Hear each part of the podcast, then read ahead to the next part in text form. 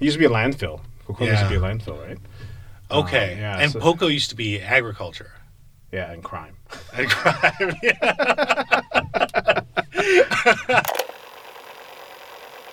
this is Van Color. We're reppin' West Coast.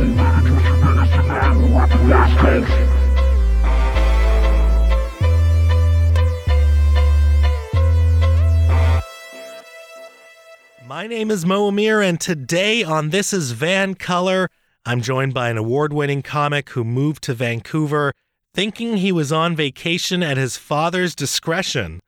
He was voted Best Vancouver Comedian by both the West Ender magazine and the Georgia Straight. You've heard him on XM Radio, you've seen him on TED Talks, and maybe you've partied with him at one of the many comedy festivals around the world where he has performed, including the Just for Laughs Northwest Comedy Festival. He has indeed performed all over the globe, recording three different comedy albums in three different countries, and his Twitter game has been recognized on The Tonight Show with Jimmy Fallon, BuzzFeed, The Huffington Post, and a slew of other outlets. His third comedy album, Son of Smiley, was released earlier this summer. You can also listen to his podcast, also called Son of Smiley, on wherever you get your podcasts, but only after you listen to this one. He is Ed Hill. Ed, how are you? Hello. Thanks for having me. My pleasure. As one person of color to another person of color, I have to get this off my chest. Okay. You don't look like an Ed Hill. I do not. Definitely not. There's a lot. there's a country singer named Ed Hill, and I get tagged a lot in a lot of white people's birthday parties. Oh yeah. Yeah. Is that like half your Twitter base? They actually they accidentally are following the wrong Ed there's Hill. more Facebook. I don't think old people know how to use Twitter, to be honest. It is not my real last name. Oh, it's not. Yeah. Okay. I thought maybe there was like some weird Taiwanese connection where there was a hill. I uh, I lived on a hill, and I just picked that as my stage name. I have a very common last name. Very common. Is it Lee? Chen? oh, Chen. Yeah, so it's a very common last name for Asians, right? Yeah. Especially if you're from, you know, East Asia. Um, so if you Google Ed Chen, you're never gonna find me. So it was a business decision. And Smart. the other I thing was um, there's also very famous Ed Chen from Vancouver. His name's Edison Chen. He was Oh, Ed Chen, and he's a um, pop star in Hong Kong. he is known for one thing, Okay. not his music, not his performance, is his sex tapes. Oh. Yeah, he had all these sex tapes with these famous models, and they leaked. Yeah. So his junk is all over the internet. So if you type in like Ed Chen, that's that's, what you see. And uh, on top of all the professors and accountants, right, and all the doctors. Yeah. So I'm like, this is not. I'm not gonna. I'm not gonna win this game. Good for you for giving thought to that, though. Yeah, Like, I what people would Google I to didn't put a lot of thought into what name I was pick. I just I didn't know. I don't want to do that name. And to be clear, I thought Lee was like a specifically a Taiwanese name. Like I thought that's like the common Um, Taiwanese last name. Maybe I'm wrong. Chen is the most second most common Okay. in Taiwan. Okay. Second Um, most. Second most. you don't know what the first is. Wang. Oh, still okay. Yeah, I think Lee is three. Ah. Third. Yeah. Okay. There you go. I learn something new every day. Yeah. You actually strike me more as an Angela. Yeah, that's a true story. Happened to me at uh at Brentwood Mall Yeah. in Burnaby. it was just the weirdest moment, and I I didn't even know what was going on at the time until like you know a day later. I was like, he genuinely thought I was a person named Angela. Yeah. And for people that don't know what we're talking about, this is a story that you tell in your TED Talk. Yeah, which I got in trouble. I, I For did- that story? for that yeah for that bit so i mean it's a true story so i'm not editing anything out Mm-hmm. and then the, the whole premise of the joke is really about how i got mistaken for a person named angela and i, I went inwards like why would anybody want to look like me named angela i mean that's just not good for angela Sure. right and i did that joke at the the, the Seattle International Comedy Competition, and it was I think it was night two of the first round. It, was a, it was a decent sized theater, and I came in second that night. Um, so- Congratulations. yeah, so everybody loved it, and judges were great, Yeah. and I was like, okay, cool. And the next morning I wake up, it's just like nonstop tweets on my account from this person. So what was the criticism? is that I was transphobic? Oh, okay. That I Gotcha. was homophobic, transphobic, and then there were some quotes from my joke which I didn't even say. Right. So they took whatever I said and just phrased into their own uh, thing. I, okay, yeah. And then so immediately I was like, well, I don't want to, I don't want to promote hate. I want to, you sure, know, yeah, yeah. hurt anybody. So I, I, you know, message the director of the festival, say, hey, is that is did I do something that should not be done? Yeah. I mean, I've, I've been doing this joke for a while. Um, I mean, was there anything that happening at the show that did you notice? They're like, no, everybody was great. I mean, you mm-hmm. know, there were some LGBTQ people in the judges, and they loved the joke. Yeah. So I just, I don't know. I don't know what happened. Well, that joke, effect, you're making fun of yourself for being ugly is sort of the that's, idea. that's what the right? premise is. Yeah. So it's like, it's weird that people would see it that way. And it certainly doesn't strike me as anything to do with trans people. But I, I don't know. I mean, sometimes people just have to pick better battles. And there's so many I know. bigger and better battles than you being called Angela. And the the other thing was I was talking to a friend about it, um, and she was like, "Well, they're making the assumption that you're a man because you never identify your gender." Jeez. that premise, right? So you flip the script on them? Yeah. So I'm like, well, that's a good good point. Yeah. I mean, if you because if you want to do that assumption based type Yeah. of um, you know judgment, then I'd never specified what I identified as. Mm-hmm. Right? What's my pronoun? True. So she's like, well, then you can you can flip it. Like maybe Yeah. you identify as they. So what? Maybe the hatred is the other way around. Is that what you did? No. yeah, smart, smart. yeah, it's uh you get into some convoluted logic I didn't get go it. I didn't too far it. into it. Twitter battle. I just kind of let it go. Yeah. Yeah. So worth it. Does the joke still exist? Is that still in your repertoire? Um, that's for my second album. So Okay. I I don't do the material for my second album as um I I rarely do it anymore. Yeah. Um, mainly because not because the sensitivity of the current climate. It's more that's just not who I am as a person. Sure. Like every album kind of captures who I am in that time. Yeah. as a person. So second album was called Weirdo Whisper, which is the whole idea that, you know, I am a young adult in North America who came from an immigrant family and I feel like a weirdo. But for some reason, my attempts to fit in attracts other weirdos to speak to me. Yeah. And that that was whole premise of the And you don't feel that way anymore. No, I, you know, now the the th- third album, like you said, Son of Smiley, is I'm starting to realize that um, what I'm becoming is who I, my father is. Sure.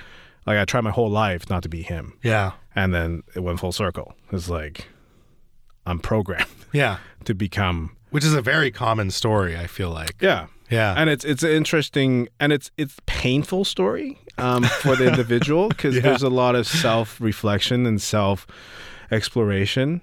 yeah. right? Because the whole idea of trying to move away from my father is because I don't, I it's, there's a lot of self hatred, right? I don't want to be that. Sure. guy. I want I want to be I want to be who I see in TV. Mm-hmm. I want to be the norm, and when in fact that you're never going to be the norm, and you got to accept that as it is, and you got to live who you are, you know, Yeah. in the context you're in.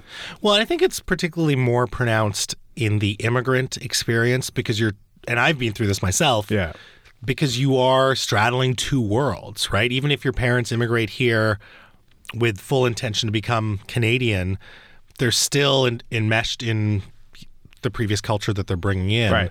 And you're going to school here, and I'm going to school here, and we are sort of balancing these two different dynamics, and Yeah. we are learning about cultural differences in a very hands-on experiential way that kids who are not immigrants don't don't learn about Yeah. culture differences that way.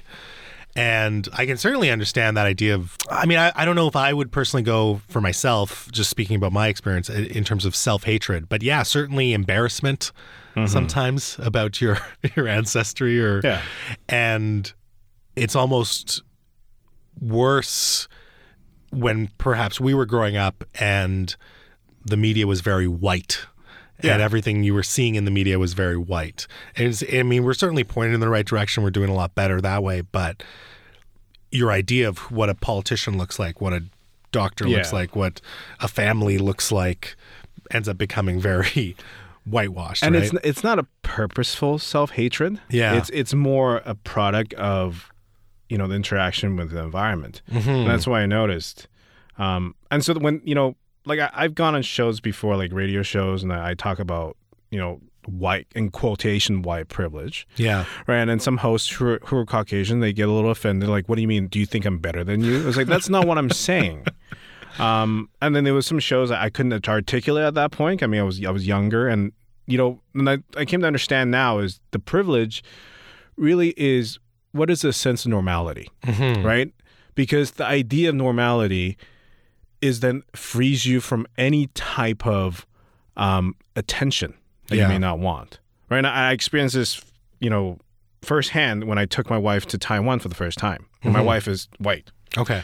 So we went there and we're on the SkyTrain, you know, on the SkyTrain in public transit, right? And, and she kind of t- said, you know, I, I feel like everybody's looking at me all the time. I just feel like people are, like, they're not staring, but I know they're looking Yeah. and I know you know they're they're kind of you know paying attention to me in the way that because I'm different, Mm-hmm. and I was like, that's what I live with every day, Yeah. right? Because over there I'm the norm, Yeah. so I fade into the background. Mm-hmm. I, nothing I do is gonna be a representation of who I am, Yeah. right? Like over here, if I decide to you know eat you know whatever anchovies out of a paper cup in the airport. Now people are like, well, that's what Asians do. They eat anchovies out of a paper Yeah, cup. they right? And they're like, for the entire you culture. represent the whole community. Yeah. Yeah. And, And that, that- that's the power. I think that's the privilege is when you're the norm, you can diffuse your personal responsibility to the group. Yeah, Right? that's very well said. I mean, I I don't want to talk about politics too much, but certainly when it comes to Jagmeet Singh, you know, being the first person of color to lead a national party, I feel bad for him because the weight of all people of color kind of rides on his shoulders now, and he is not being great, and it's almost a letdown on that level. But it's a certain pressure that no one else, even even I would say Elizabeth May, who is a woman, fair enough, but uh, they don't have to deal with that type of pressure. Yeah. Right? It's interesting because the I, the ability to not stand out gives you the ability to be an individual. Mm-hmm. It's like that weird, um, that weird dialectic, right? Yeah. That the two opposites existing at the same time. For example, Justin Trudeau, he is breaking the law, right? But he doesn't represent white people. He represents Mm-hmm. Yeah. Justin Trudeau. Yeah. Like that diffusion of responsibility allows him to be individual. And Yeah. when we don't have the diffusion diffusion and responsibility, then we actually represent the whole community. Like if Jagmeet Singh broke the law, they'd be Mm-hmm. like, oh, you know, All Sikh Yeah. politicians are all brown can't be politicians trusted. Yeah, are terrible. Yeah. exactly. Yeah, it's it's funny and it's interesting when I have friends or people that I talk to that get really defensive about this idea of white privilege, and I go, "You will have white privilege because you don't freak out when you cross the border like I do." Yeah. because my name's Mohammed. And even though I have Nexus, they still pull me into the Exactly. little room. If I'm at the airport, they'll still pull me into. I have Nexus. I Yeah, have it's everything random, right? Yeah, you yeah. always get randomly Selected. Or they say, well, you know, your name popped up and it's probably the name of someone else, but we still have to give it the old look see. And Right. it makes me nervous. And people don't understand why I get nervous at the border. And I'm usually a pretty cool customer, but, you know, people don't get. People don't understand why I would get nervous going through a border or through airport security. And I'm like, because I know that I'm going to be pulled into this room Yeah. and asked dumb questions for 15 minutes. Yeah. And I don't like it. So that is always my go-to in terms of like, oh, there's your privilege where you don't have to worry. I think it's that. just you know the the con the term white privilege. I think it evokes people feel like oh then you say I'm racist. Yeah. Right? That's that's that's not. and there's different types of Yeah. privilege too. There's also male privilege. There's also being rich and and being born yeah, into a rich class family. privilege, Absolutely, right? yeah. There's um you know able body privilege. Hundred percent able body. Yeah, that's another big one that kind of goes hidden because we don't even like as an able bodied person, we don't think about curbs on the street. But if you're in a wheelchair, that's all you're thinking about. Yeah, when you're out in moving in public. itself is Yeah. is a thing you got to worry about. Hundred percent, right? Yeah, and it just becomes that idea of being aware of certain privileges that you have, and it doesn't mean you're a bad person, or it doesn't mean you've had it easy in life. It just means recognizing that. But people get real defensive, I know. man. so that's why the material I'm doing now, like I want to poke at these subject matters, but you you can't do it head on, right? Because you you're gonna get divisive. sure. Well, the audience is gonna divis- become divisive for you, even if you don't want to. So like I there's a bit I do right now. Like I said, you know, I say like my wife is white Mm-hmm. because I'm trying to give my kids a chance. and you can see the just crowd the crowd will laugh. Yeah. And then some people would just be like, they don't laugh, but they're not angry. And I'll point out, hmm. like, you know, some of the white people aren't laughing here because they're like, it makes sense. Why is this funny? right? that's how I get by. So, and that's Yeah. that's a total because you're like, if you think about it, like, yeah, that's that makes your kids probably gonna have a better time than you you're having. Sure. Yeah. But you know, there's also like half her baby privilege Yeah. because half her babies they're just more beautiful. And also And they can they can be fluid, right? And he's like, I'm actually white, or no, I'm actually Asian. exactly. and they also have apparently greater resistance to diseases, I believe. Yeah, isn't there a study done where with genetics, if you're further apart, Yeah. um, the more stronger you are, I think your genetic. Well, you're better. You're better than everyone else. Because then you get rid of all the weird recessive disorder that usually comes up when you too close together. So you're actually getting scientific with it. I'm just getting My dad told me this weird stuff. My dad reads all this weird and tells me about it. I'm like, I don't want to know. So you're doing the world a service, really. He's hanging up. Okay, this is my dad recently, and I, I think it's not. There's no way this is happening. He's hanging up CDs outside He's hanging up CDs Yeah, CD-ROM. by a, str- by a string, Why? and it's like spinning in the wind, right? So just as, as aesthetic? So he said, "I'm like, what the hell is this?" He's Yeah. like, and it's all over the house. It's not like just one. It's like like five or six of them in a row Yeah. in like the patio downstairs and stuff like that. And I was like, what is this? He's like, well, it it confuses the flies. The flies is like like a multi-angle eyes, right? Because they see the reflection, they don't want to come. Interesting. I'm like, then what if it's nighttime? And my dad's like, then the flies are sleeping. I'm like, I don't think that's how it works. like, how high was your dad when he was doing this? so we? Googled it. My brother and I Googled it, and there's, I mean, there's some scientific proof that it gets rid of pests, but only birds, because birds don't like the reflection. Oh, They say it's interesting. Yeah. And it's like at the bottom they wrote that very clearly in bold, it does not work on insects. oh, interesting. insects don't care Yeah. because insects don't use their eyes; they use like scent. Right. Right? Yeah, yeah, yeah. They see the world way differently than Yeah. we can imagine. My dad believes he's like, wait, look, there's no flies in the house. I'm like, Is it that oh, confirmation maybe bias? It's just, maybe it's not warm enough outside to have flies right now. I don't. Yeah. Well, is it the thing in The Simpsons where it's like, this rock keeps tigers away? Well, how does it work? Well, do you see any tigers around? it's it's interesting that your material in this third album covers this relationship with your dad. Yeah. I'm very close with my dad, and I've always been very close with my parents. We we had a very good relationship, but my mom passed away almost ten years ago. So as a result, me and my dad became mm-hmm. very close, and I started to, I guess, through my mid twenties and into my thirties, develop a greater empathy and understanding for him as a catalyst from what what had happened.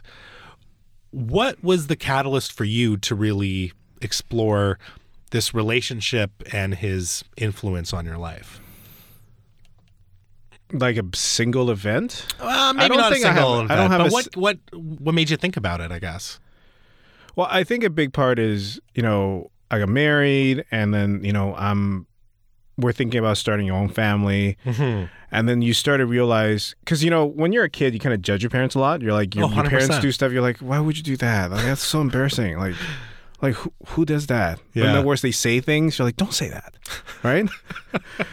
like, stop, just stop. Yeah. Um, and then now, you know, now I'm an adult with a spouse, and I'm doing the same things. Mm-hmm. And I'm like, I used to judge my parents for this, right? Yeah. And then you're like, oh, that's why they did it, right? And because now, now it's kind of like going from, like, if you look at performance wise, going from audience to the backstage, Mm-hmm. and you're like, oh, that's why they did that. That's Yeah. why that was set up this way. Yeah.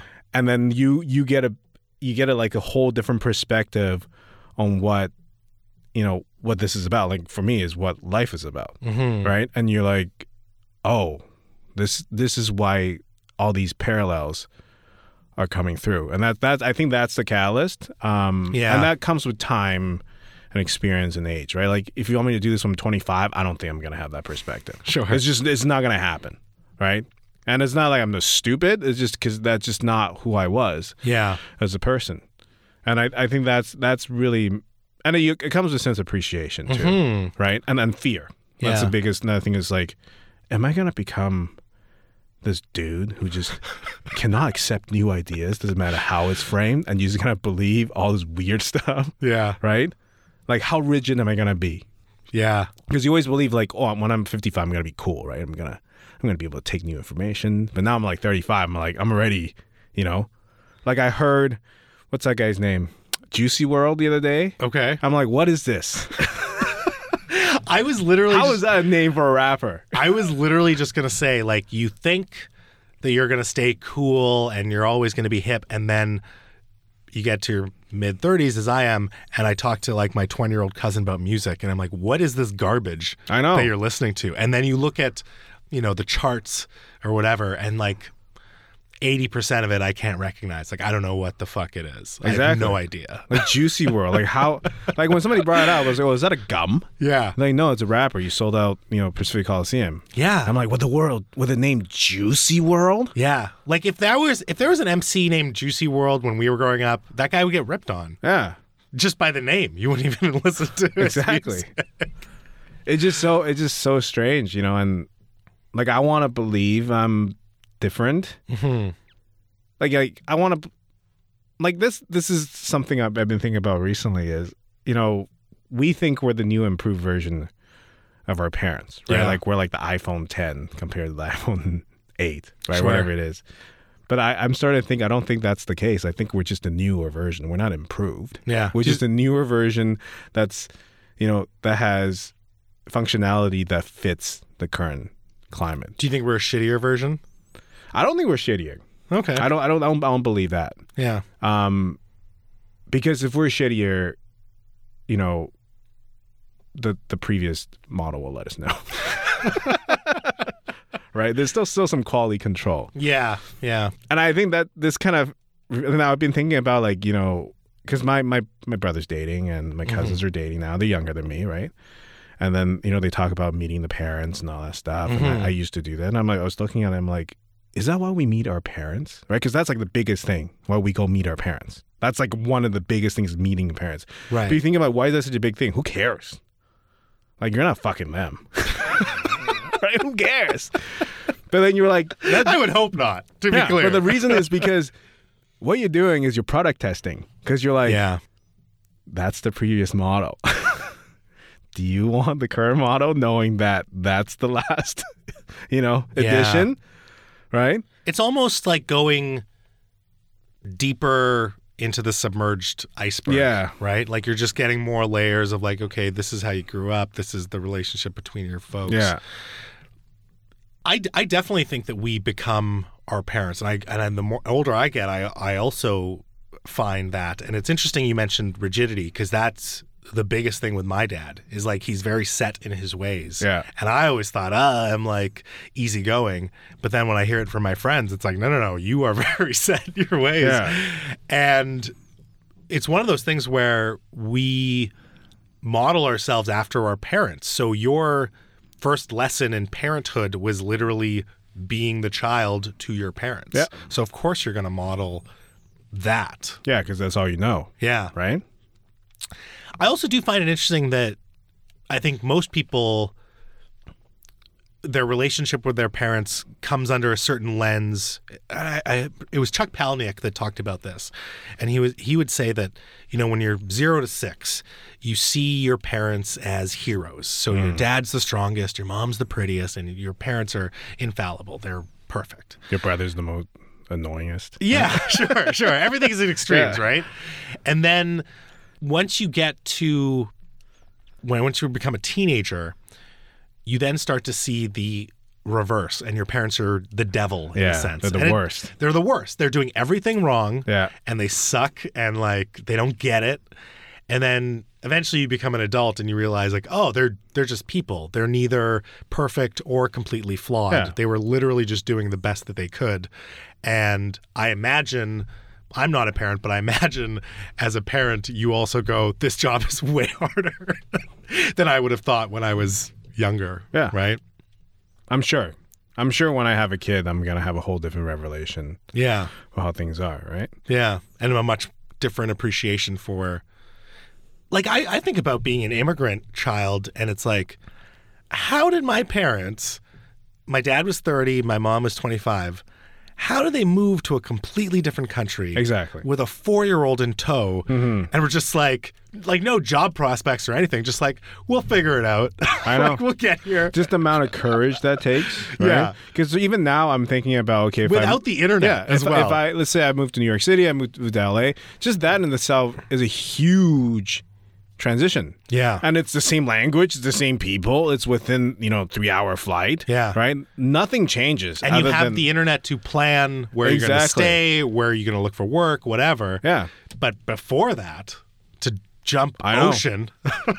To a whole different world. yeah. Just the amount of courage because I'm I'm I'm almost at the age when my dad immigrated, right? Yeah. I'm like, I wouldn't have done it.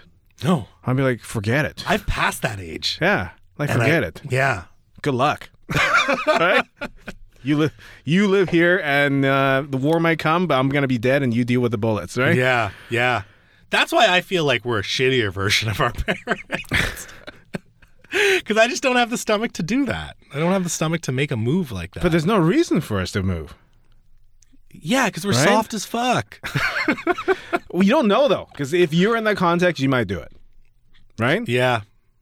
Like Yeah. Tyson said, everyone's got a plan until they get punched in the mouth. Right? Yeah. Yeah, that's true. You don't know what you're gonna be when you get punched in the mouth. You might become a whole different person, Yeah. right? And I realize it's usually the people who talk the most shit, and they get they like, and they the actually thing comes, they're like the one, the first one to bolt, Right. right? They're one to bail. Like, yeah, no, Yeah. Do you think you're going to stay in Vancouver? um, I don't know. Yeah. I mean, my parents are here, so Mm. um, it's nice here, to be honest. sure. Right? It's a beautiful place. You got It's one of the every- best everything places you to need. live in. As long as you find, Yeah. as long as you have a stable home somehow. It's just expensive, It's right? but it's expensive. expensive anywhere that's nice. That's let's be honest. yeah. So, for the time being, I think so. But I'm you do like to record specials in different places. yeah, and I do it for a purposeful reason. What what is Um, that reason? Mm-hmm. So the first one I did in Taipei. That's where I was born. yeah. That's my birth. So I, you know, I'm gonna go back and do it there. Mm-hmm. Um, and then second was Seattle, and I did that because when I went on the road, that was really the first, first city that kind of embraced me as somebody from the outside. Mm-hmm. Um, and that's where I got my chops on the road when I started. Oh, is that right? Okay. Um, because you know, and that's you know, a whole different country, whole different scene. Um, you know, because it could be hostile, right? If, Mhm. if you if you don't know the place, the, you know, the audience and the the professionals could could be hostile. And Yeah. then the third one I did it here because you know, that's this is the second home, right? Okay. There's the original home. This is the second home. Yeah. So where we're gonna record the next one, I don't know. It has to be a new country though. You got to keep this trend up. I have no idea. yeah. Yeah, You got to start brainstorming. We'll see. It'll, it'll take me. It comes naturally. How much of self discovery is involved in your work? Because when I think about, and I don't want to get too meta with talking about my own right. podcast, but when I think about the podcast that I'm doing, it's not as a creative, not as creative as what you're doing in terms of being a comic, Right. but I just feel like I learned so much, not just about people and issues, but about myself and how I communicate and how I come off. And I find that that actually drives me, and I enjoy doing activities, whether it's yoga or my actual professional job or this passion project, where I discover more about myself. Yeah. How much of comedy is is that for you? Because it seems like these the material that you take on ends up being very personal. Yeah. You're not just cracking out Yeah. jokes. 150%, I would say. Yeah. And, you know, I, I've, I've been asked this question before. Is like, can't you just say something funny? Does it always have to have some meaning behind it? Yeah. And I can, but it just doesn't sit well with me. Mhm. You know, I can just write jokes that are funny. That's doable. Yeah. Um, that definitely takes a lot of work out of it. But it just doesn't, I lose interest very quick. Um, and my wife does this a lot. Um, like every time I come with Lose new bit- interest in you? No, no, no. she already lost interest a long time ago. Sorry to cut you off. I just want to make sure we're referring to the right thing. There, there is no losing. It's not a process. It's really lost. she doesn't come to any show. She's like, I already know what you guys talk about. It's stupid. um, it's uh, you know, it's she always like I come up with a bit, and she'll go like, "What does that have to do with you?" Mm. Because sometimes I'll be very detached in what I'm talking about, right? Yeah. If it's about current events or things going around me, um, and I, I take a more observational tone during those, you know, when I'm working those out. And she's like, "What does that have to do with you?" hmm And then I hate that question because then I have to go sit there like, yeah, what the hell does that have to do with me? Then I have to go through it and think about how, where am I in this story? Yeah. And it's a very painful process because sometimes you think you know where you are in the story and you find out that's not where you are in the story at all. Sometimes it's not even your story to tell. And you just mm-hmm. got to drop the whole bit because that's, that's not who, I don't have authority to talk about that. That's not who, I don't have, I'm not a participant yeah. right? So for me, you know, my material, I have to be active participant in and there's a lot of self exploration and discovery. And sometimes you find out things about yourself. You're like, you know what? This is this sucks. Like I didn't know about this myself. This Sure. is why I came came came to this thing. Um, but I think that struggle is why it makes it funny in a way where it's translatable Sure. um and that's that's really what I want to do, you know, because a lot of people will come to me after shows. They'll be like, "Hey, I didn't grow up in your culture, Mhm. you know, but my parents do the same thing, or I experience the same thing. I feel the same way." Yeah. Because I, I'm trying to, if it's my story, then it doesn't matter where I am. It's it's the same story, right? It, it's always gonna be the truth, Sure. and that's my truth, and that's that's why I'm. That's why that's how I do my comedy hmm um, as much as I would like to be, you know, Seinfeld or it's, you know, the observational people, you know, like the John Mulaney's and stuff like that. I, I Mhm. just I can't do it. I just it's not who I am. Yeah. The the struggle is such a big piece of who I am that it's I don't know if it's me or if it's a Taiwanese thing. Um, you know, Taiwanese people are we're a tragic people. That's who we are. We we always been occupied, been Sure. um, oppressed either by our own or by others and outside forces. Currently, still right. Mhm. Um, and Taipei is known as the nickname for Taipei is Tragic City. That's Is that right? Yeah, that's No, the I didn't know nickname that. for Taipei is Tragic City. Hmm. Um, and it's just there's always a sense of tragedy that comes with our people, and, and, our, and this reflects in our art, and our culture, and our stories, our dance, stuff like that. Like my wife will listen to Taiwanese songs. Like sometimes she doesn't understand the lyrics. She'll find translations and hmm. stuff. And she's like, "Why is it always so sad?" And I'm like, "Cause we're just a sad people. like that's who we are. Like the Yeah. and even the joy that comes out of it, it's like kind of a bittersweet type of joy. Yeah. Like we're happy because life is not perfect. Yeah. yeah, And there's a lot of cultures that carry similar sentiments or or carry an emotional theme yeah, within their culture, right? I I have to admit, and again, I am not one to tell anyone what to do, but the portions of your comedy albums that I enjoyed the most were the personal ones. Mm-hmm.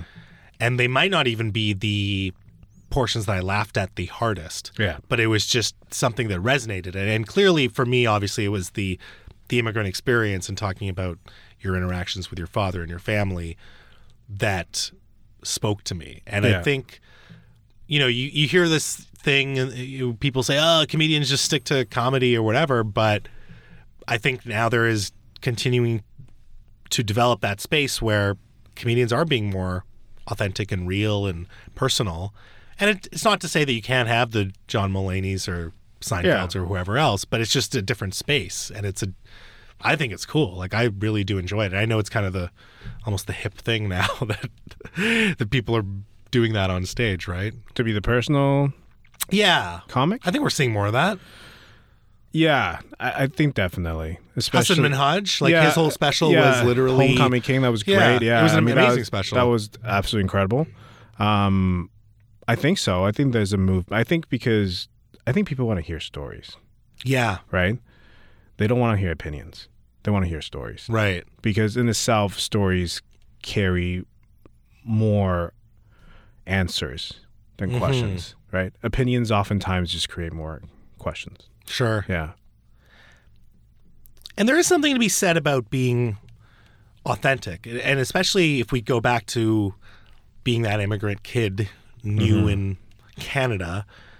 You know, we get bombarded with this message about being ourselves, but then childhood is largely about conformity Yeah. in terms of conforming to a set of rules or values within your social circle or within the new culture or whatever. And like all kids, for sure, not just immigrant kids, but uh, speaking to the immigrant experience, we all do try to discover this authentic voice of ours in our own ways. Yeah. It's you know, it's it's tough.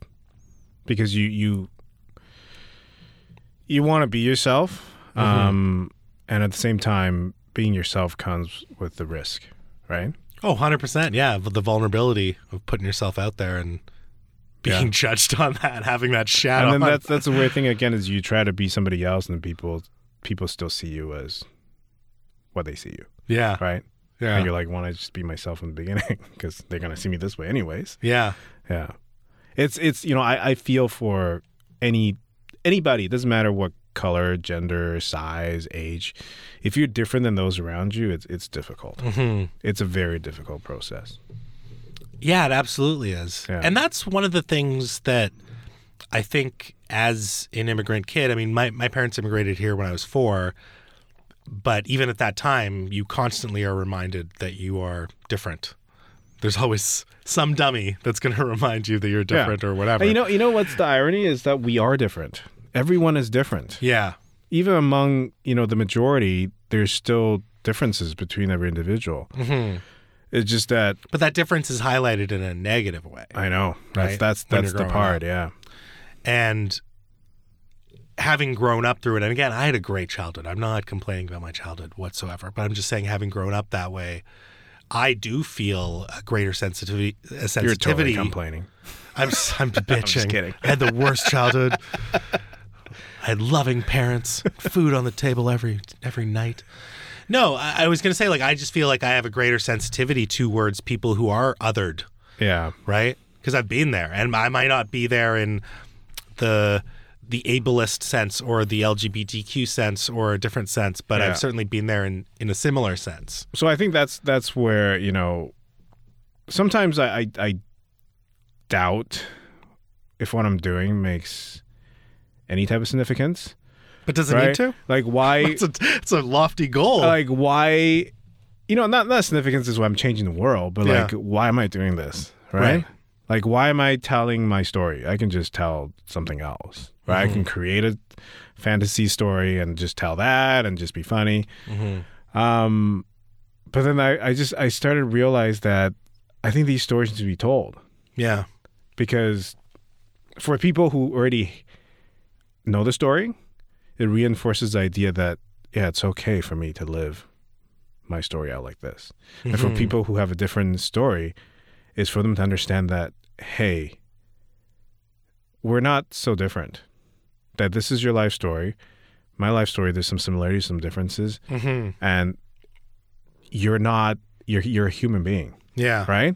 Yeah. That you're not just this other thing that I don't know about. That you're a human being with your um you know interactions and your experiences. Mm-hmm. And so then next time they meet somebody perhaps that's different, they're going to have a different perspective about them. And that's, you know, that's that's why I started to realize Yeah. Empathy, man. Yeah. That's what it comes down to. Exactly. Yeah.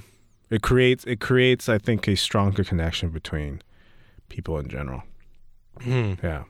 Because then people start asking questions that are different, right? Mhm. Like I sometimes I get people ask me questions like, "Hey, um, like what's in bubble tea?" And then you because bubble tea is a Taiwanese thing, right? And then you, Yeah. you, you have a conversation about them, like, "Oh, that's cool," blah blah blah, right? Yeah. Because that's what is in bubble tea? I actually don't know. That, That's that why I'm is- laughing. is a different. I have no idea what bubble tea I'll answer that question. in a second. that's a very different question than uh, you know, why the hell are you drinking bubble tea? Right? That's a very different question. Right. It's Yeah. like they want to understand what is it that you're drinking rather than why you're drinking it. yeah.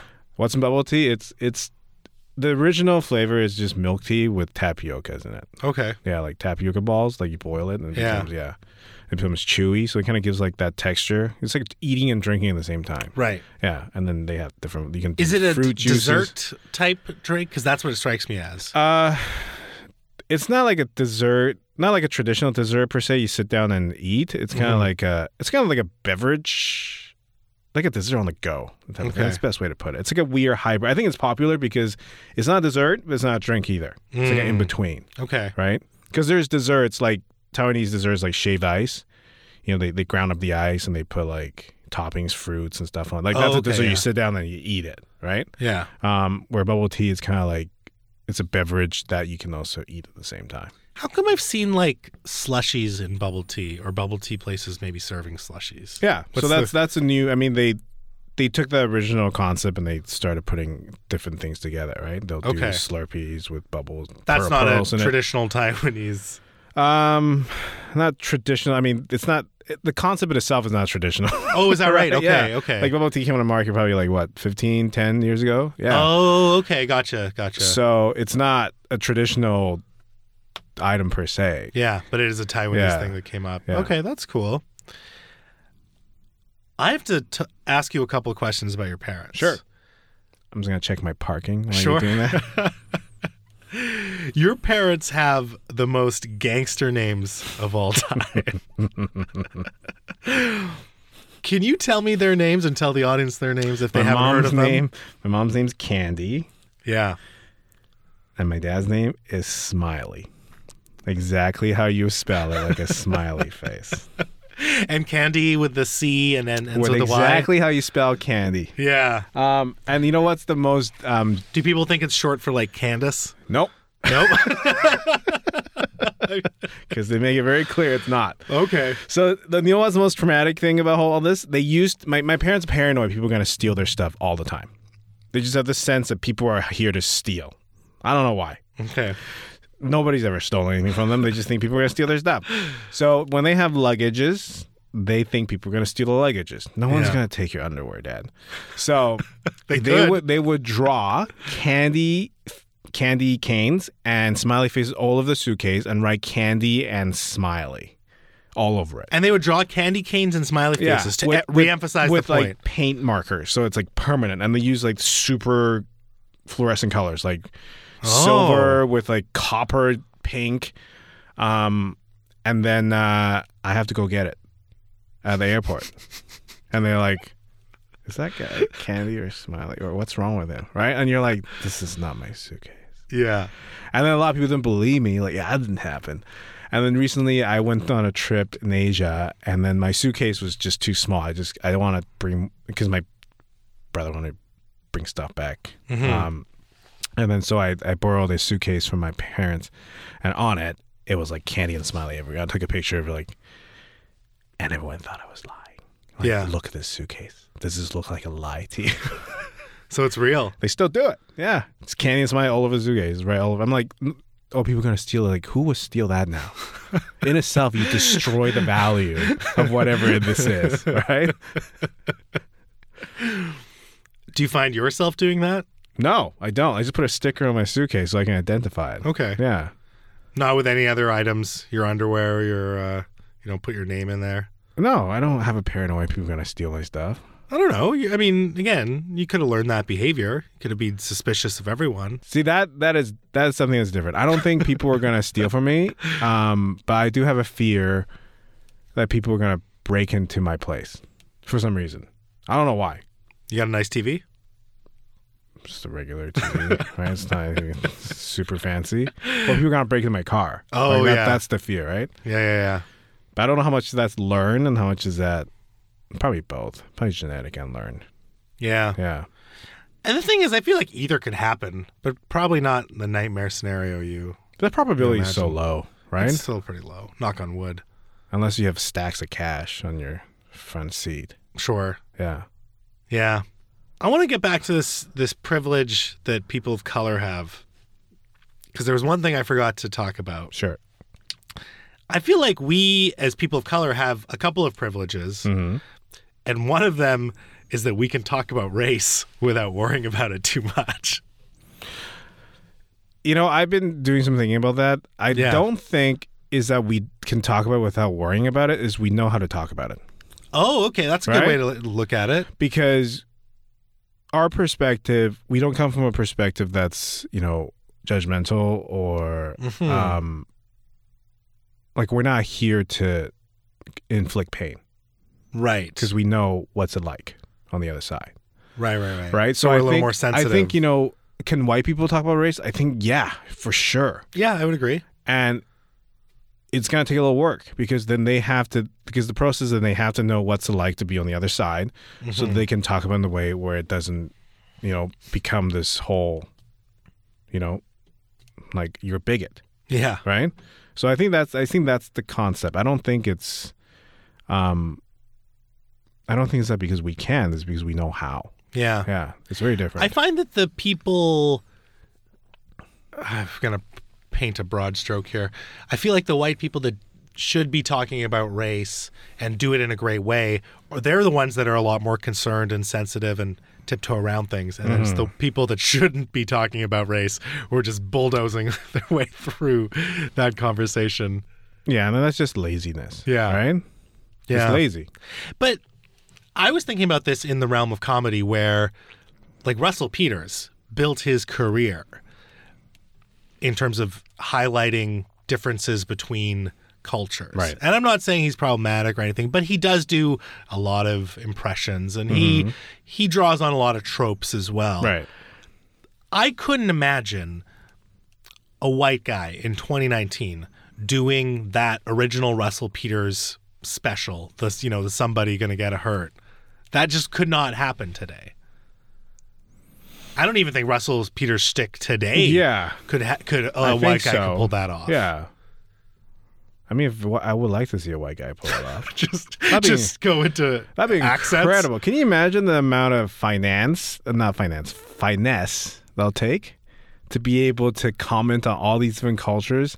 And you being white, Yeah, that'd be incredible. If some white comic can do it, he or she'd be the most I don't think you person in the can because the, when you look at Russell Peters, he does a lot of accents, and I feel like even that is somewhat problematic sometimes. I think it's doable though. You think it is? I can see like a Russian guy just coming out and just like you know critiquing, you know, the Nigerians. Well, that was the other thing, and Russ, Ru- Russell Peters, and again, I like I I loved that first special. I think Yeah. his shtick kind of ended up being a little stale, but he's still very entertaining. But I feel like he was also commenting on cultures. Yeah. and he was talking about you know which cultures would beat their kids and which you know Yeah, and I, I think I wouldn't. think you know it's again, if you can make it, if you can put yourself in the story, then you can really talk about whatever you want, yeah right? Because Yeah. if you're in the story, that's your story. But I think a lot of you know, a lot of comics is you know I want to talk about it. I don't know anything about it. I've never been an active participant, but I want to comment on it. And yeah if that's the case, hot then, then you better do it in a way that's that you thought about it, because you're gonna get in trouble. yeah and hopefully and I think it it shows when you talk about something that you become passionate about as opposed to just talking about something Yeah, because it's the hot topic or whatever. exactly. Do you think guys like Russell Peters opened up doors for people of color in comedy? Yeah, I, I think so. I think a lot of different, not just Russell himself. I think a lot of different comics definitely. Who would you attribute? I don't think I attribute to one person. No, uh, maybe not one, but you can name a couple if you want. I, I imagine Margaret Cho was Yeah, Margaret Cho. You know, Henry Cho. yeah. Um, you know, Richard Pryor, of course. Mhm. Um, you know, there's there's a lot of them. I mean, I think any everybody who's willing to talk about who they are and is a pioneer. Yeah. Yeah.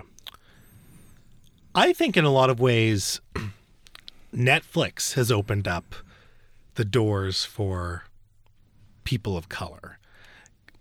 When you think about Hassan Minhaj, who mm-hmm. again, he was on The Daily Show, fair enough, but certainly Ali Wong, Yeah. who again had been doing this for a long time, but that Baby Cobra special comes out and she's Right.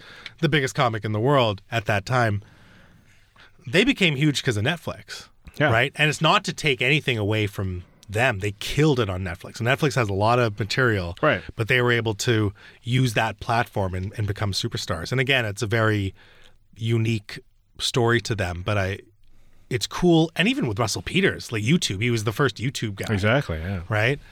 So it's interesting how these platforms once they're opened up just create so much more opportunity. Yeah, because I think people want it. People want the stories, right? They want to, and I think the easier the easier to get it, then it, it's the better it is. yeah, And I think you know you see these phenomena on all these platforms is when they start, people glom onto it. They they get the what they want to see, and it gets oversaturated, and it becomes difficult to because now Netflix trying to find something specific yeah, it's so tough because there's so much stuff. yeah, Same with YouTube. Like YouTube, like good luck trying to find a specific thing. Right? yeah, Um, so yeah, I, I think you know these platforms definitely open up things, but once the platform gets oversaturated, then be, you, be, get, you get lost in the shuffle again, right? it's almost like the the strategy or the model for success changes, like the way.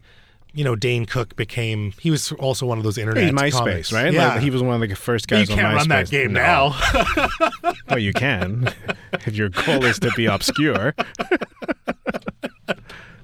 or you know the Russell Peters. I, the Russell Peters wasn't even YouTube. It was like I remember I downloaded off Shazam or what you know what those apps like Napster. Oh, Napster, yeah, yeah. Like I downloaded that video off one of those apps because Yeah. someone was like, "Oh, you got to watch this," and then saw it. And certainly you have you know YouTube comics. So I just feel like that model. Someone figures it out. Everyone rushes to do the exact same thing to emulate it. Only Yeah. a few get through, and then it's oversaturated. You have to wait till the next avenue. Mm-hmm. Which sounds like it's very The tough. destination has all changed.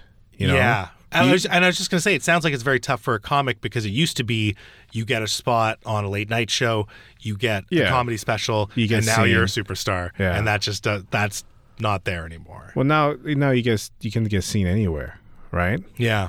And now it's really, and I think with the proliferation of technology, is you got to go straight to the people, right? You, Mm-hmm. you gotta you gotta go to the people who want to see you. Yeah. You can't. There's no more mass appeal, right? That's tough because everyone just watch where they want to watch, Yeah. and so you kind of have to. It's more targeted now. So this, it's a weird time It is a weird know? time. because we grew up, and this is this is the part of being. I think our generation. Because how old are you, Mo? 34. Yeah, so. We're the same generation. Yeah. we're the prototype with the millennials, right? Yeah. Is that everything we learn? guinea pigs in a lot Everything we learn is relevant. All the skills we have Yeah. is relevant now. Yeah. You know, like remember Encarta? yeah. Like of course. Like that's why do we need to know how to use Encarta? Like that doesn't even exist anymore. Hey, that was the prelude to Wikipedia. Yeah. All right. Because Wikipedia is basically Encarta, just way bigger. Remember learning how to rewind a cassette tape when the, the thing comes out, the the whatever the magnetic strips on it, you use a pencil and you roll it back in, right. right? Yeah. Yeah. Yeah. Like, why do we know this shit? but like, it doesn't. there's Like lot of- everything we know is relevant now, and that that's that's the tough part because you still have this belief that oh, if I just have a mass appeal, I'll, I'll do well, and that belief is totally outdated, Mm-hmm. right? And I think you, you see a transition. That's that's why I think the next generation, like my my cousin's generation, like Mm-hmm. the the early twenties, and they're doing so much better because they know everything they they grew up with is relevant, Yeah. right? I so I make that differentiation on do you remember the first time you used a computer? Because I do. Yeah. But I feel like if you're of the generation where you ask that question, they go, "No, I don't remember the first time I used a computer." Yeah, because I always use a computer. Yeah. yeah. Then I remember- that's the difference. I remember the first time we got a computer is, um, you know, it was one of those big ass, you know, with the big tower and Yeah. the huge screen, right?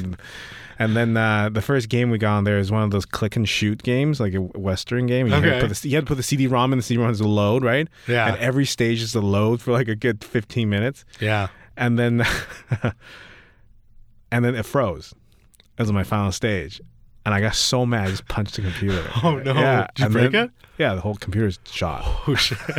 Because back then those computers you can't punch, right? Yeah. They're so fragile. you shouldn't be punching computers Yeah. today. And I still, I'm, like, just like what did your dad say?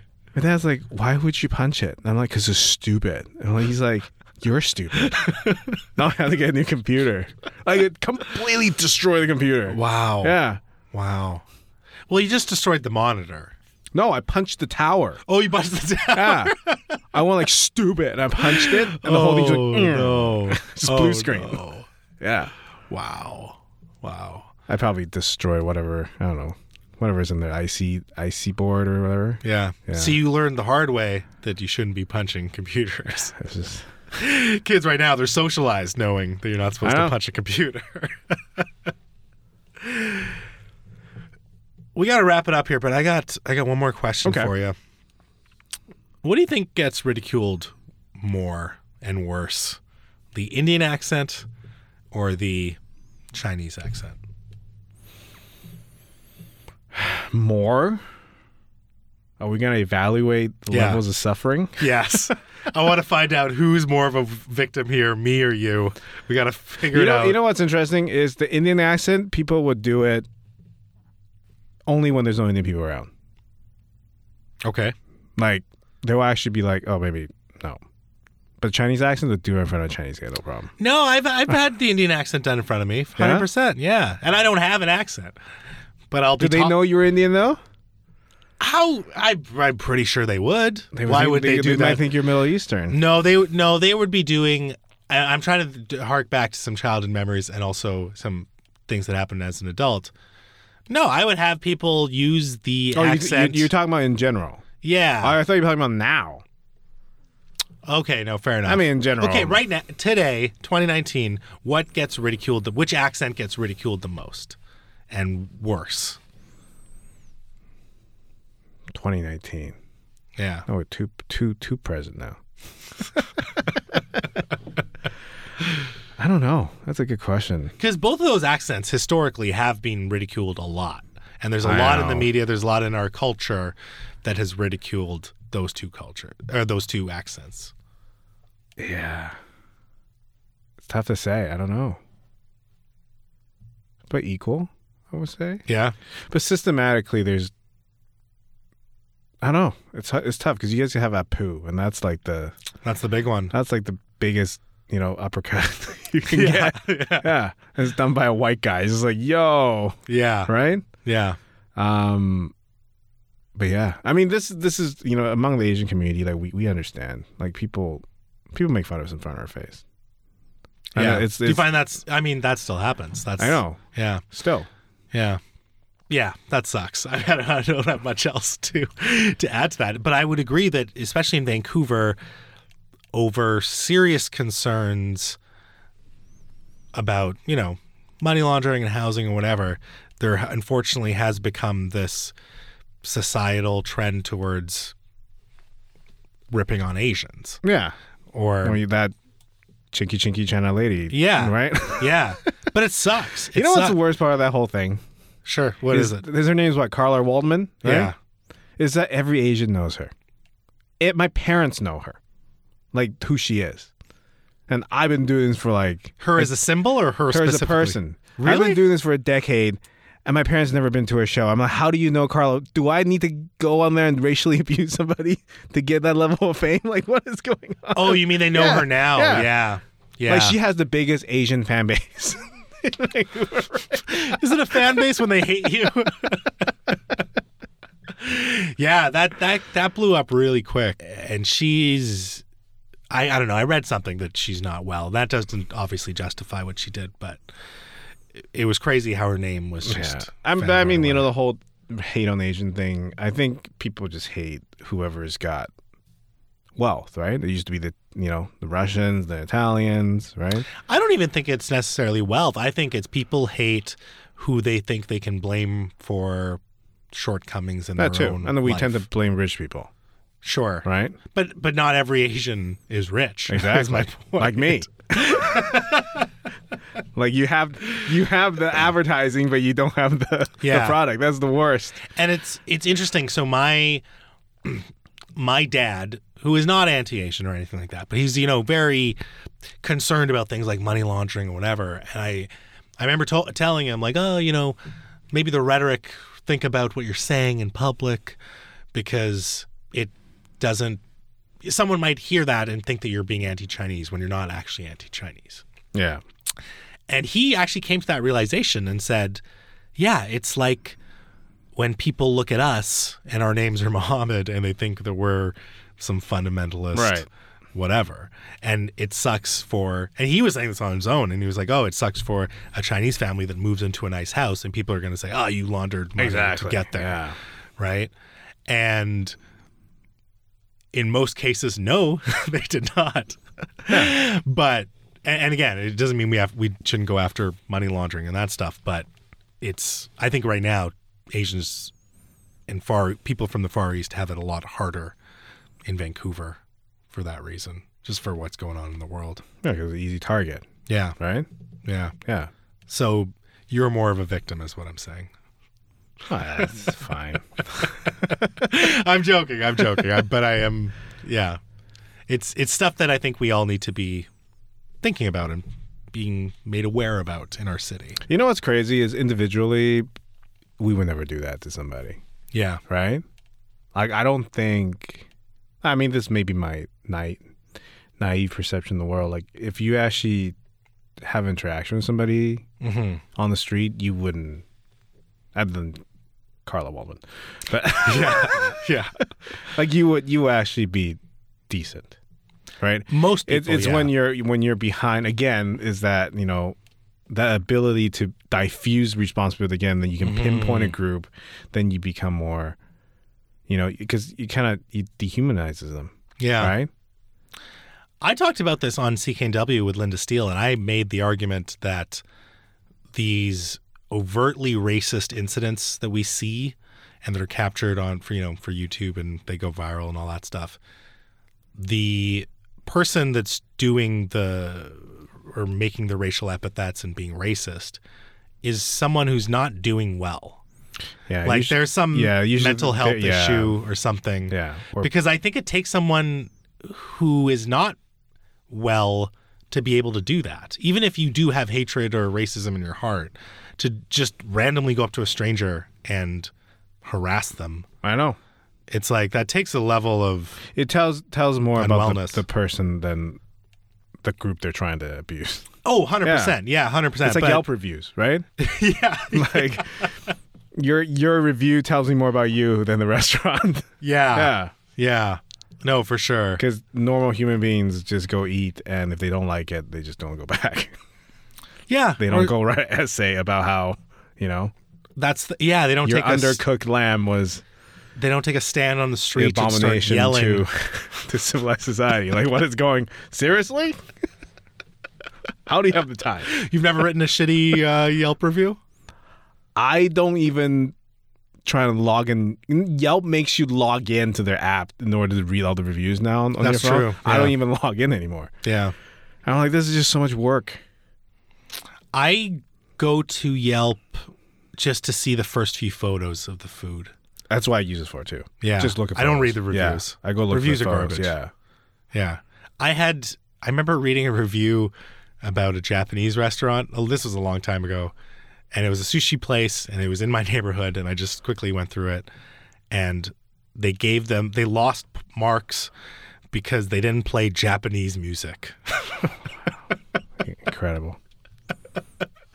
like they know what Japanese music is. Yeah, they're just like, well, they were they were playing the radio, and no, they should be playing Japanese music for ambiance. And it's like, should they? Maybe that's not their jam. Opposite has happened to me is I've gone to restaurants that are well rated and then they're horrible.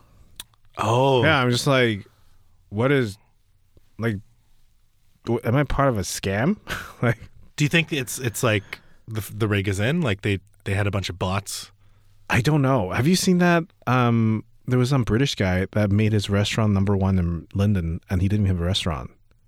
What? It was like a sh- like his back backyard shack. Really? Yeah, and then he's never served a whole a table. He's never like there's no there's not a restaurant. And he took photos of his food, and he literally like put an egg against his um, ankle and take a picture of it, so it looks like it's, his ankle looks like ham because it's the same color. Wow. Yeah, and he became the number one rated restaurant. How mm-hmm. though? Like he used bots, or people just started doing fake reviews? I think he just reviewed himself to a certain point. The algorithm bumped him, up, and then he finally had to because he's getting so many calls Yeah.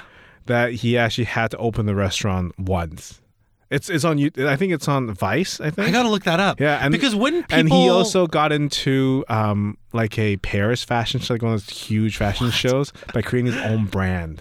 But wouldn't people see this on Yelp and go, "Oh, cool restaurant," and then try to go to that restaurant, and then they'd find out it's a No, scam? he, he said it's a it's an exclusive location. It's by Oh. invite only.